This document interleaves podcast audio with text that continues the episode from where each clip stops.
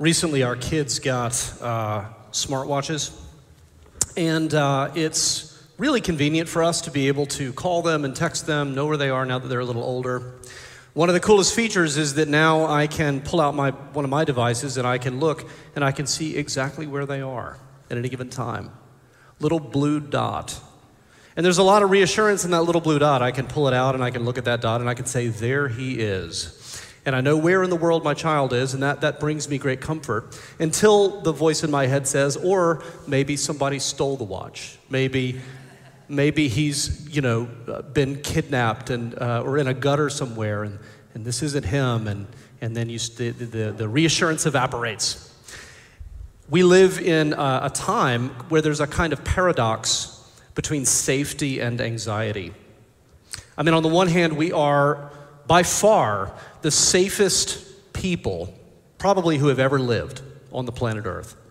Uh, due to all of our advancements in science and technology, medical advancements, the, the, the fact that we have done things like remove all lead and asbestos from our homes, the fact that we can, uh, we know so much more about what to eat and ways to keep ourselves alive longer, that we uh, can put GPS trackers on our children. We are the safest people in history.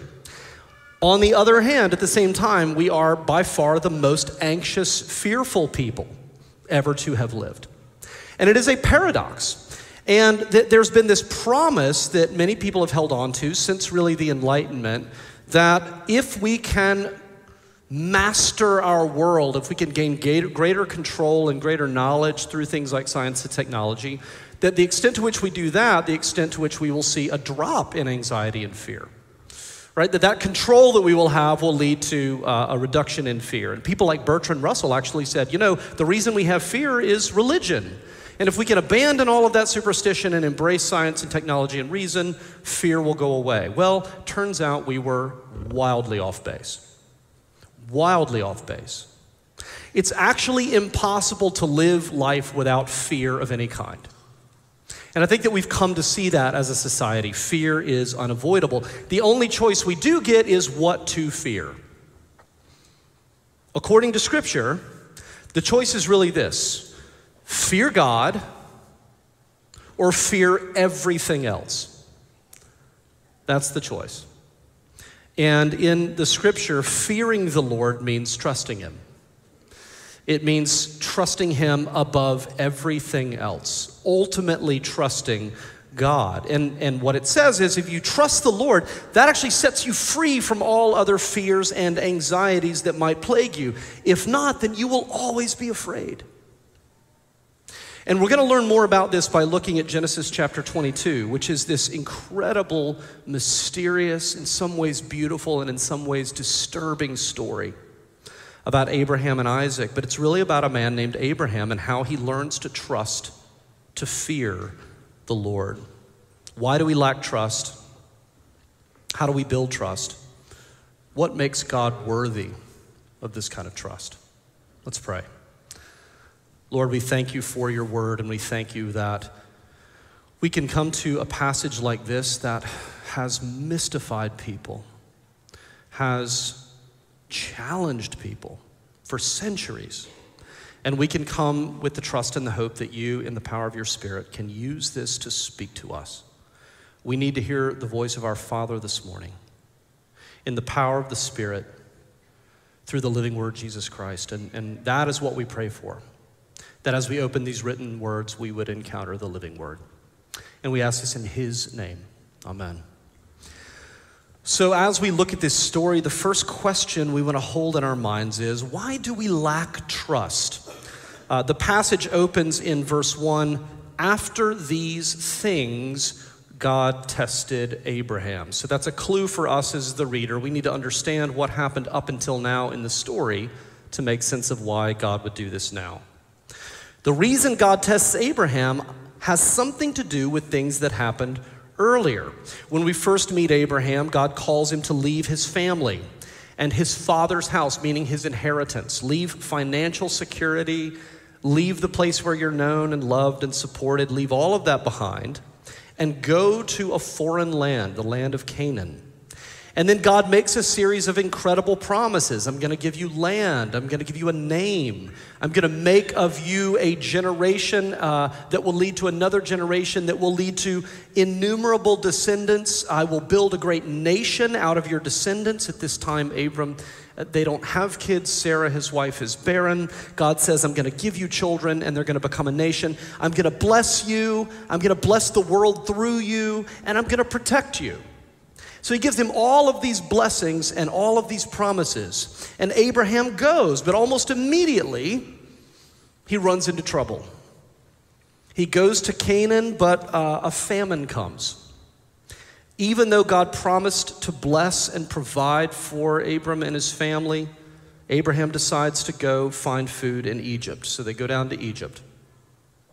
Then Abraham worries that the Egyptians will kill him once they see his wife. If they think they're married and she's very beautiful, they'll kill him because uh, he's in the way of them having her. And so, even though God promised protection, Abraham decides to lie and pretend she's only his sister to allow her to be taken into uh, uh, Pharaoh's house.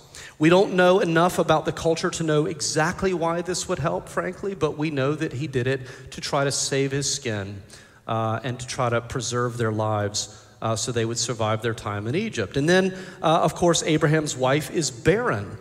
And even though God promised to give them a child, Abraham decides to sleep with Sarah's servant, Hagar, to produce an heir through her.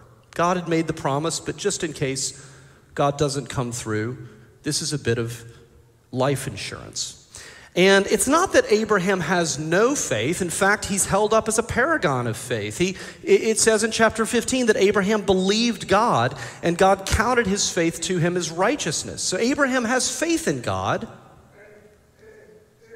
What he lacks is trust in God.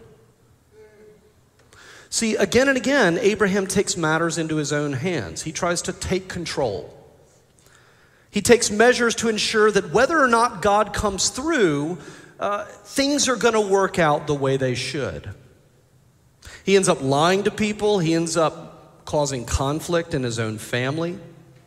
Because at every turn, Abraham is hedging his bets. He's hedging his bets. God has made this promise, but in case God doesn't come through, I've got a backup plan. And what we see here is that there is actually a difference between faith and trust. There's a difference. Faith means believing that God is who he says he is, that God will do what he says he will do. Trust means acting on that belief, actually living as though that is fundamentally true. You can have faith that an airplane can fly. The laws of physics will kick in and it will get off the ground. Trust means actually getting on the plane and taking off. It's not trust until you've left the ground. When you're still on the tarmac, it's faith waiting to be acted upon. The reason this is important for us is because if, if you're like me, and I think a lot of us, if we're really honest, many of us here have faith in God, right? Some of us are Christians, some of us are not. Those of us who are here who are Christians, we've, we have enough faith in God that we've given our lives to Him. We've accepted forgiveness through Jesus. We've been baptized. We have faith in God, but, but some of us have never learned to trust God. We have faith but not trust. So let me, let me, let me put it to you this way How can we tell whether or not those of us who have faith in God also trust God? And I would say this look at your life and look at the places where you struggle most to obey God. I don't know what that is for you. I have some idea of what it is for me, but, but, but in your own life, whether it's how you spend your money or your time, uh, how you treat your body or the things that you do with your body or your priorities, or how you conduct yourself in relationships, how you deal with conflict and anger. Behind every disobedience, you will find, if you look hard enough, you will find a failure to trust the promises of God.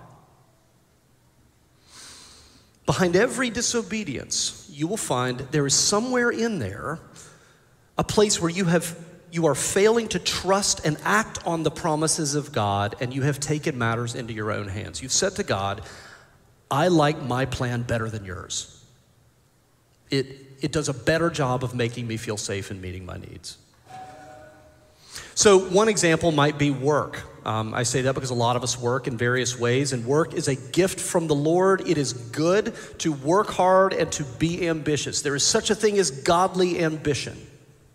But ultimately, God calls us to trust Him to provide our daily bread. He wants us to come to Him as a father and to pray and to trust that He will give us only what we need for the day. So, when we look at our own lives, why are some of us in our jobs willing to do unethical things or go along with unethical things in order to get ahead? Why are we willing to tolerate that? Why do we say, well, this is just the way my industry is? There's a certain amount of unethical stuff that you just have to, it just comes with the territory. Why do some of us habitually put work before family and friends? Why does some of us stop uh, coming to church because we work too much on the weekends and we'll just find a sermon online or listen to worship music on uh, our AirPods. And the reason behind this is because we're trusting in success and financial security more than God's promise of provision. We're ultimately saying, this is my plan to make sure that I am okay, and this comes first. And you can really do this with any area of your life where you struggle to obey and prioritize and follow God's will. And the problem with this Aside from the fact that it, it, it means we're not following Jesus fully with our lives, the problem is anything that we trust other than God is transient. That's the biggest thing. Money, health, safety, comfort, intellectual ability, achievements, and accolades, any one of these things can be taken away in an instant. And I have a, I have a, I have a I kind of a hunch, a suspicion that we all know that deep down. That, that we know deep down that there's a kind of fragility to, to our lives. And that any of these pillars that are holding us up at any moment could be swept out and our life could come crashing down. We know that the things that we trust in are ultimately transient and unreliable. And I believe that's a huge reason why there is so much anxiety in the world. We have the internet, which gives us access to, we can know about tragedies and horrible things all around the world all the time, every minute of the day and night. We can doom scroll and just what, and I don't think that we are designed to know that much tragedy all at once. I think there's a major, major overexposure. But I think that along with that, there is a sense that at any time, tragedy could strike. And the things that I'm relying on to keep me safe and make me feel provided for, those could be taken away from me. The only thing that is not transient is God.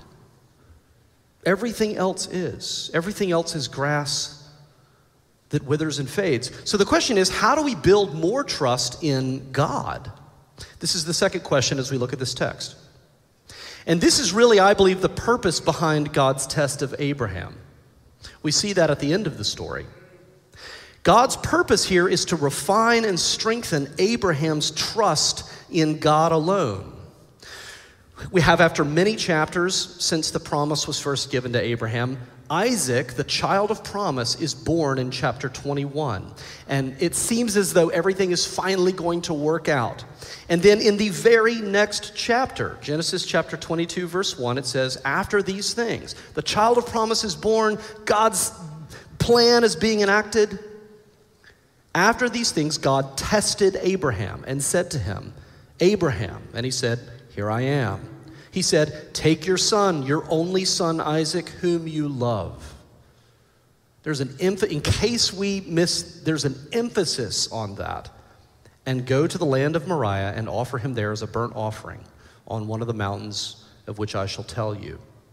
Now, this time, Abraham and Sarah are living in tents in the land of Canaan. And in that culture, child sacrifice was normal.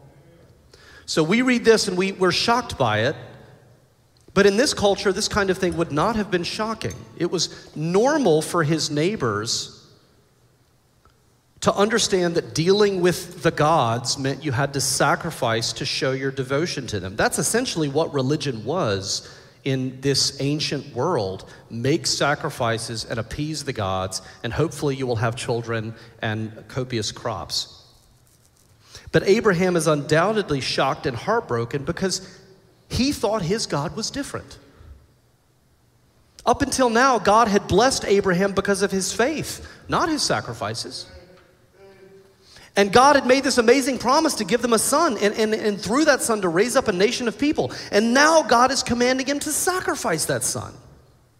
So, the big question in this passage is this How will God fulfill his promises through Isaac if Isaac is dead? How can God give a command that would nullify the promise? It seems as though they're working against each other. God promised to do this through Isaac, and now God's saying, kill Isaac. How does that happen? This is the big question. So, what is God doing? This is, and Abraham has no idea how to make sense of this. Why is God doing this? What is God up to? Last year, I, uh, I read a story that I just, I love this story. It's a true story. It was an interview with a 15 year old boy named Jacob Smith. And Jacob Smith is legally blind. They've done these recreations of what he can see, and it's just a little circle in the very middle, a kind of blurry circle where he can see light and make out some things, but the rest is dark. And so he's legally blind. It's like, I think his vision's like 2800 or something like that. He, and, and, and of all things, he's a free ride skier. Now, I don't know if you know about free ride skiing. Most of us, like, we went skiing a few weeks ago and we go on the groomed runs and it's nice. Free riders, they go in the, in the wild, ungroomed part of the mountain that you, you, you kind of hike up, and then you're going down through, you know, there's like chutes and, you know, craggy, jagged rocks and steep cliffs and drop offs. And Jacob Smith regularly competes as the only blind skier in these free ride competitions. Everybody else is, uh, is sighted. And so there's this big question how does he do it? How in the world does he survive? he listens to the voice of his father. There's a two way radio, and his dad stands at the bottom of the mountain and he guides him one turn at a time. And at one point, the interviewer asks Jacob, How much do you trust your father? And Jacob says, Well, I mean, I, I trust him enough to turn right when he tells me to. Right? What you got to understand is when Jacob looks right, he only sees darkness. Right? He looks right and he only sees darkness. His father says, Turn right. For him, that means turning into the darkness. So, what he has to decide is do I trust the voice of my father enough to turn into the darkness, even though I have no idea if that might take me right off a cliff? Right? And so, uh, over time, I can't imagine the first time Smith went up the mountain and the first run. That must have been terrifying. Over time, with every turn, every time he's trusted the, the, the voice of his father, with every turn, he built trust. And now he, he will only ski listening to his father. He doesn't trust anybody else. That's the difference between faith and trust. You know, Jacob has faith in his father. He believes his father can guide him safely down the mountain, but it can only become trust if Jacob goes to the mountain. He has to go up on the mountain. And on that mountain, when his father tells him to turn into the darkness and he does it, that is when his faith is converted into trust. And so God is sending Abraham to the mountain. Because this is the only way that Abraham is ever going to learn to trust the voice of his father. He's telling Abraham, I want you to turn into the darkness. And I want you to trust. I want you to trust in my voice. And you can imagine Abraham looking into the eyes of his son. He has to decide whether or not he trusts his father enough to turn, even if it might take him off a cliff into hopeless despair. You know, Proverbs 3 5 says, Trust in the Lord with all your heart and do not lean on your own understanding. And that is literally what Abraham is being asked to do. By everything that you see, Abraham, everything that you understand, this is leading you straight into catastrophe.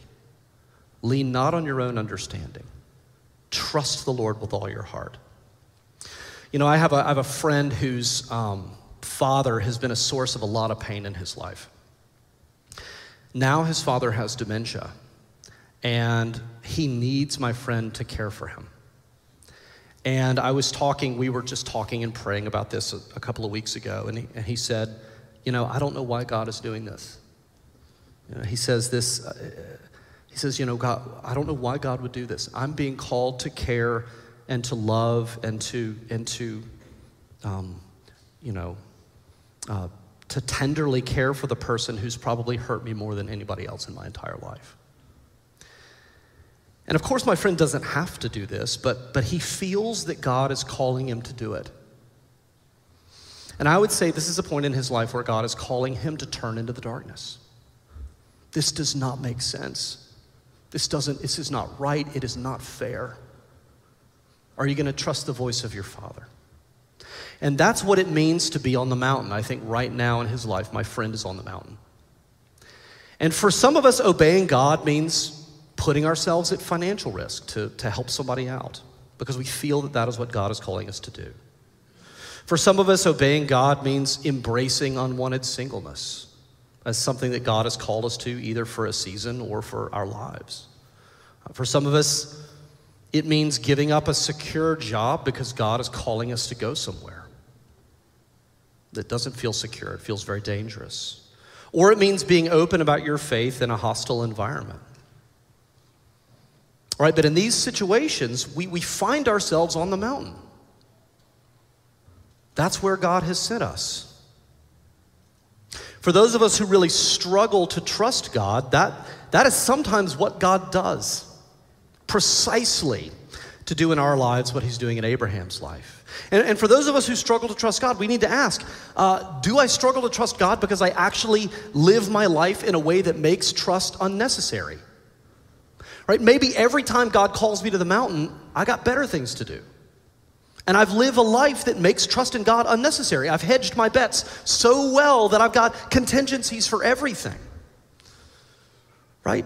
When God sends us to the mountain, we tend to choose safety over obedience. And, and, and, and what that means is we don't realize that the absolute safest place you can be anywhere is in line with God's will. That that turn into the darkness is the safest decision you can make. If Jacob didn't do that, he might go off a cliff. Maybe there have been times for others of us who struggle to trust with God. Maybe there have been times when you did trust God, but things didn't go the way you hoped. You said, Well, I, I did that turn, and it was really, really, really painful. And this raises a very important point. God never promises that our lives are going to be free from suffering. He never promises that He's going to do what we ask Him to do or what we want Him to do. What He does promise, and you can read this in Romans chapter 8, is that no matter what happens, nothing can ever separate us from His love. And that no matter what happens, all things work together for good for those who are called according to his purpose. It doesn't promise that we will ever understand God's motives. But the clearest promise in Scripture is that even if we never understand God's motives, we can always trust God's character. We can always trust His character. Which brings us to the last question What makes God worthy of trust? Right, so why do we why do we struggle to trust? How can we build trust? Okay, but why would we? Why would we want to? Why build trust in God above all else? Abraham arrives at Moriah. Uh, just imagine the scene. He, he sets the wood on Isaac's back. He begins leading Isaac up the mountain. And you can imagine three days of just uncomfortable, brutal silence. And then Isaac finally asks the question that's been hanging in the air for three days. He says, My father, I, I see the fire and, and I see the wood, but where's the lamb for the offering? And you can imagine Abraham looking into the face of his son, the, all the confusion raging through him. Abraham can only say, God will provide for himself the lamb for a burnt offering, my son, which is a way of saying, I have no idea what's going to happen. I'm doing what God told me to do, and I don't know what's going to happen, and none of it makes sense, and I'm terrified, and I'm on the edge of this cliff, and everything is dark, and I have no idea what the next 10 minutes hold, but I'm pretty sure it's going to wreck my life, and it's going to end yours. He says, God will provide a way. He must. When you're turning into the darkness, that's all you can say sometimes. I have no idea what's going to happen. God has to be able to provide a way. They reach the top of the mountain. Abraham builds the altar. He stacks the wood. He binds his son. He lays him on the altar. He takes the knife in hand. And as he's raising it, at the last possible moment, God intervenes. He says, Abraham, Abraham, do not lay your hand on the boy or do anything to him, for now I know that you fear God. Abraham sees a ram caught in some thorns. And he goes over and he takes that ram and he sacrifices that ram in the place of Isaac. And we see in this moment, Abraham has finally learned to trust God. God says, Don't do anything to him, for now I know that you fear God. He's learned to trust God with his whole heart. He's learned not to lean on his own understanding. He's learned to trust that no matter what God calls us to do, no matter how impossible or hopeless it might seem, he's learned that God will always provide a way for us. He doesn't promises the, promise that it will be easy, but he promises that he will always provide a way for us. And so in verse 14, Abraham calls the name of this place, the Lord will provide, as it is said to this day, on the mount of the Lord it shall be provided. When God takes you to the mountain, he provides a way through, he brings you down to the bottom intact. The question that we need to ask, though, last question why? Why would this matter so much? Why put Abraham and Isaac through such an ordeal just to teach them this lesson? Why make a promise to Abraham and then tell Abraham to stand in the way of that promise? It just sounds like a mind job to be given a promise, stake your life on this promise, and then, and then he commands Abraham to stand in the way of that promise being fulfilled. Why would he do that? The answer is that God doesn't just make promises to Abraham and his children. The very last promise God makes in this passage, when he restates the promise, is a promise that he makes to all human beings everywhere. God promises to bless all the families of the earth, all the nations of the earth. But we stand in the way of that promise. We are the ones that stand in the way of that promise being fulfilled. Let me put it another way. How do you bless all the people of the earth if all the people of the earth hate you and reject you and pretend as though you don't exist? Right? Blaise Pascal wrote that all people ultimately hate the idea of God. He says we despise it, but we also fear it may be true. Irreligious people, right? Atheists ignore and reject God. But he also says religiously devoted people also hate God. Right? Virtually every religion that exists is based ultimately on what we are willing to sacrifice for this or that God. Now, thankfully, it's not always children, but ultimately all kinds of other things. So, religion, ancient and modern, is essentially a quid pro quo arrangement. It's not driven by love, it's not driven by affection, it's driven by fear and guilt and entitlement. I do this so that God won't punish me, or I do this so that I will be rewarded. And when I do do the thing that I'm supposed to do, when I sacrifice the thing I'm supposed to sacrifice, then I'm entitled to get what I'm owed from my God. There is no love that enters into the equation. It's fear and guilt and entitlement. And under all of this, there is, as Pascal would say, a bitterness toward God, a bitterness toward this kind of arrangement.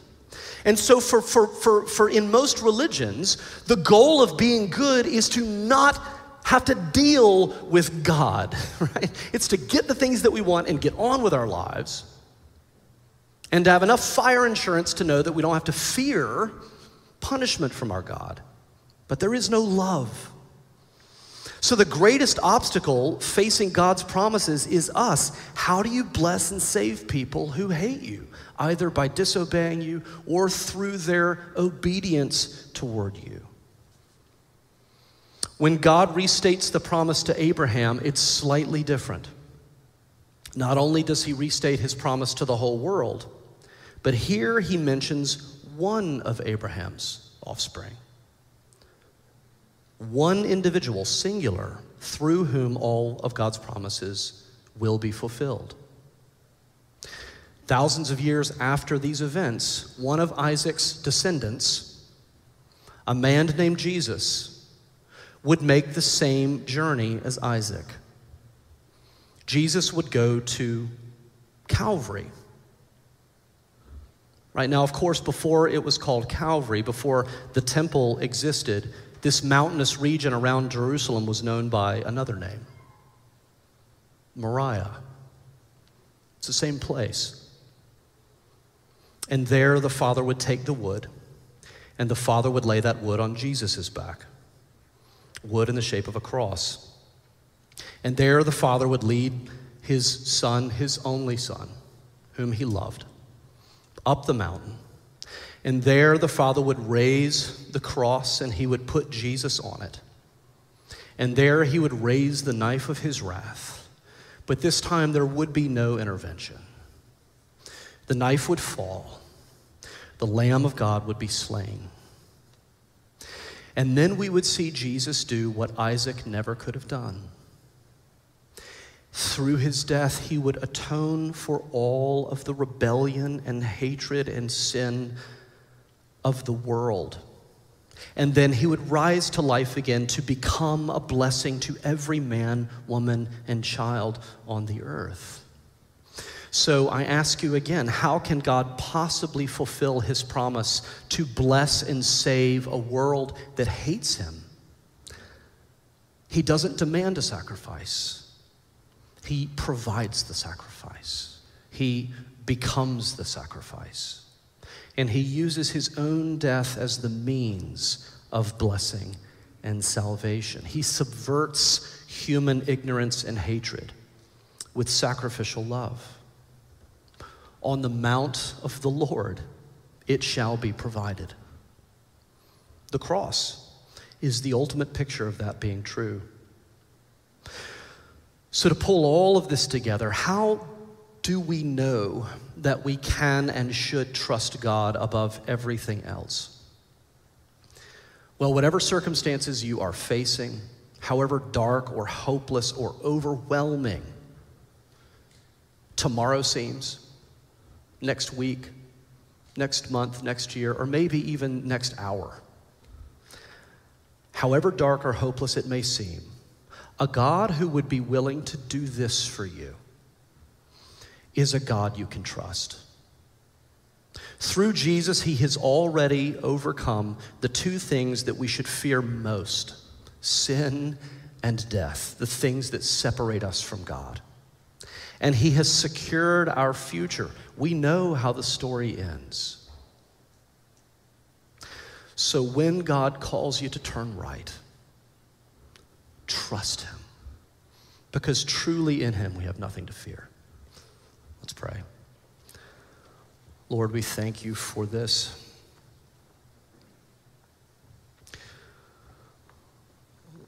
Lord, may, may, the, may the weight and the gravity of this not be lost on us. Because I know that there are many here, many of us, who are staring into the darkness. Uh, and I pray that, Lord, your Holy Spirit would do in us through your word what human reason and words cannot accomplish. That as we come around your table, as we pray and sing, as we confess our faith, that you and your Holy Spirit would minister to us, minister to those greatest places of fear and anxiety and dread. Lord, minister to us, heal us with the strength of your promises, Lord, uh, with the uh, assurance of the cross. Help us to trust your character, that it would glorify you. We pray this in Jesus' name. Amen.